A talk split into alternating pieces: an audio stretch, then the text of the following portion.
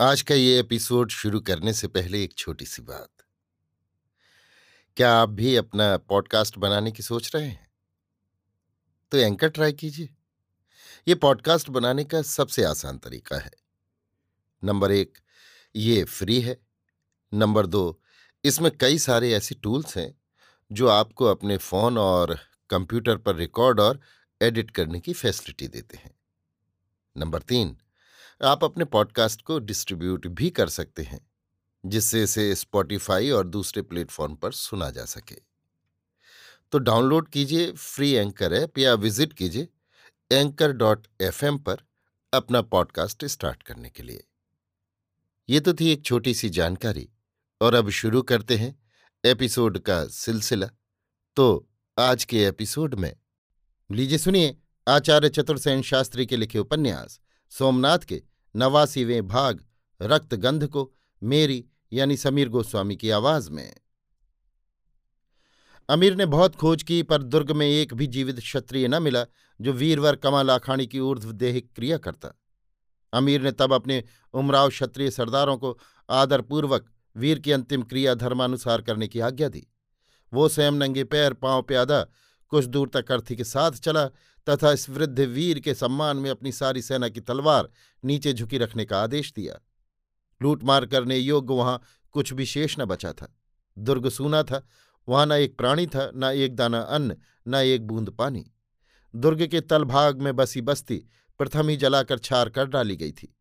सब लोग कट पिट चुके थे, जो बच सके थे, वे प्राण लेकर भाग गए थे। लाशें सड़ रही थी, गीध मंडरा रहे थे। वायु का साय साय शब्द और समुद्र की उत्ताल तरंगे भयानक दिख रही थी।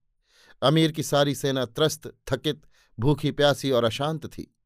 वहाँ न उनके घोड़ों को घास और दाना चारा था, न सिपाहियों के लिए अन्न जल। वीर का सत्कार कर चुकने पर इस सिंह व्याघ्र का ध्यान फिर अपने प्रमुख शत्रु भीमदेव की ओर गया। क्या भीमदेव बचकर भाग निकला या इस युद्ध में मरकट गया? परंतु ऐसा होता तो उसका पता अवश्य लग जाता।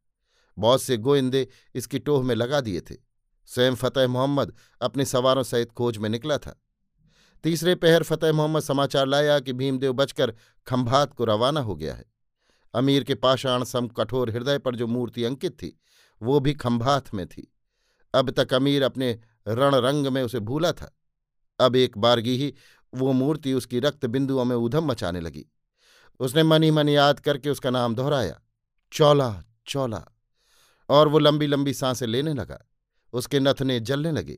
इसी समय उसे ख्याल हुआ कि उसका शत्रु भीमदेव भी खंभात में है और वो उसकी माशुका नाजनी भी। एक अज्ञात ईर्ष्या से उसका रोम रोम जल उठा। एक प्रच्छन्न भावना से अभिभूत होकर उसने अपने मन में कहा, नहीं नहीं, ये दोनों कभी नहीं मिलने पाएँगे, कभी नहीं। उसे स्मरण हुआ वो प्रथम दर्शन, भीमदेव का अकस्मात आकर तलवार उठाना और फिर गंग के आने से निरूपाय लौटना। उसने धरती पर पैर पटक कर कहा हम्म, जब तक ये तलवार है उसे दूसरा कोई न छू सकेगा।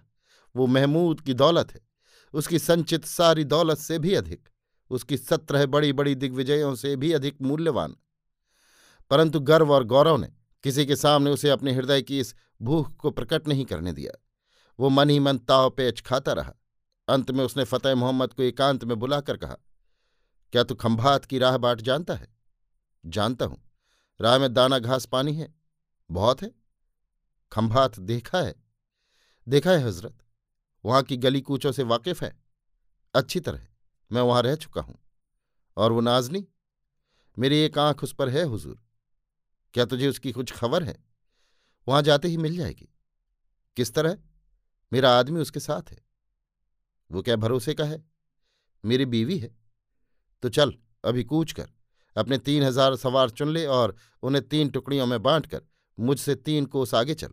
हर एक टुकड़ी का आधे कोस का फासला रख। जो हुक्म। और तुझे मैं सिर्फ़ उस नाजनी के ऊपर छोड़ता हूँ। लड़ाई से दूर रहकर सिर्फ़ उसी पर आँख रख। जो हुक्म, हुजूर। और तेरी बीवी, यदि सिपह सलार की बीवी बनने का फ़क्र हासिल करना चाहती है तो उसी नाजनीन की साया में रहे। ये बात उसे कह देना। कह दिया है, हुजूर। तो एक दानिशमंद खुशगवार बहादुर है। मैं तुझसे खुश हूँ।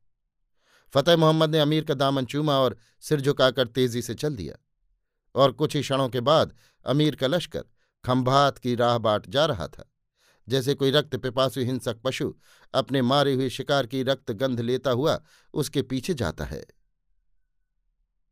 अभी आप सुन रहे थे आचार्य चतुर्सेन शास्त्री के लिखे उपन्यास। सोमनाथ के नवासीवें भाग रक्तगंध को मेरी यानी समीर गोस्वामी की आवाज़ में।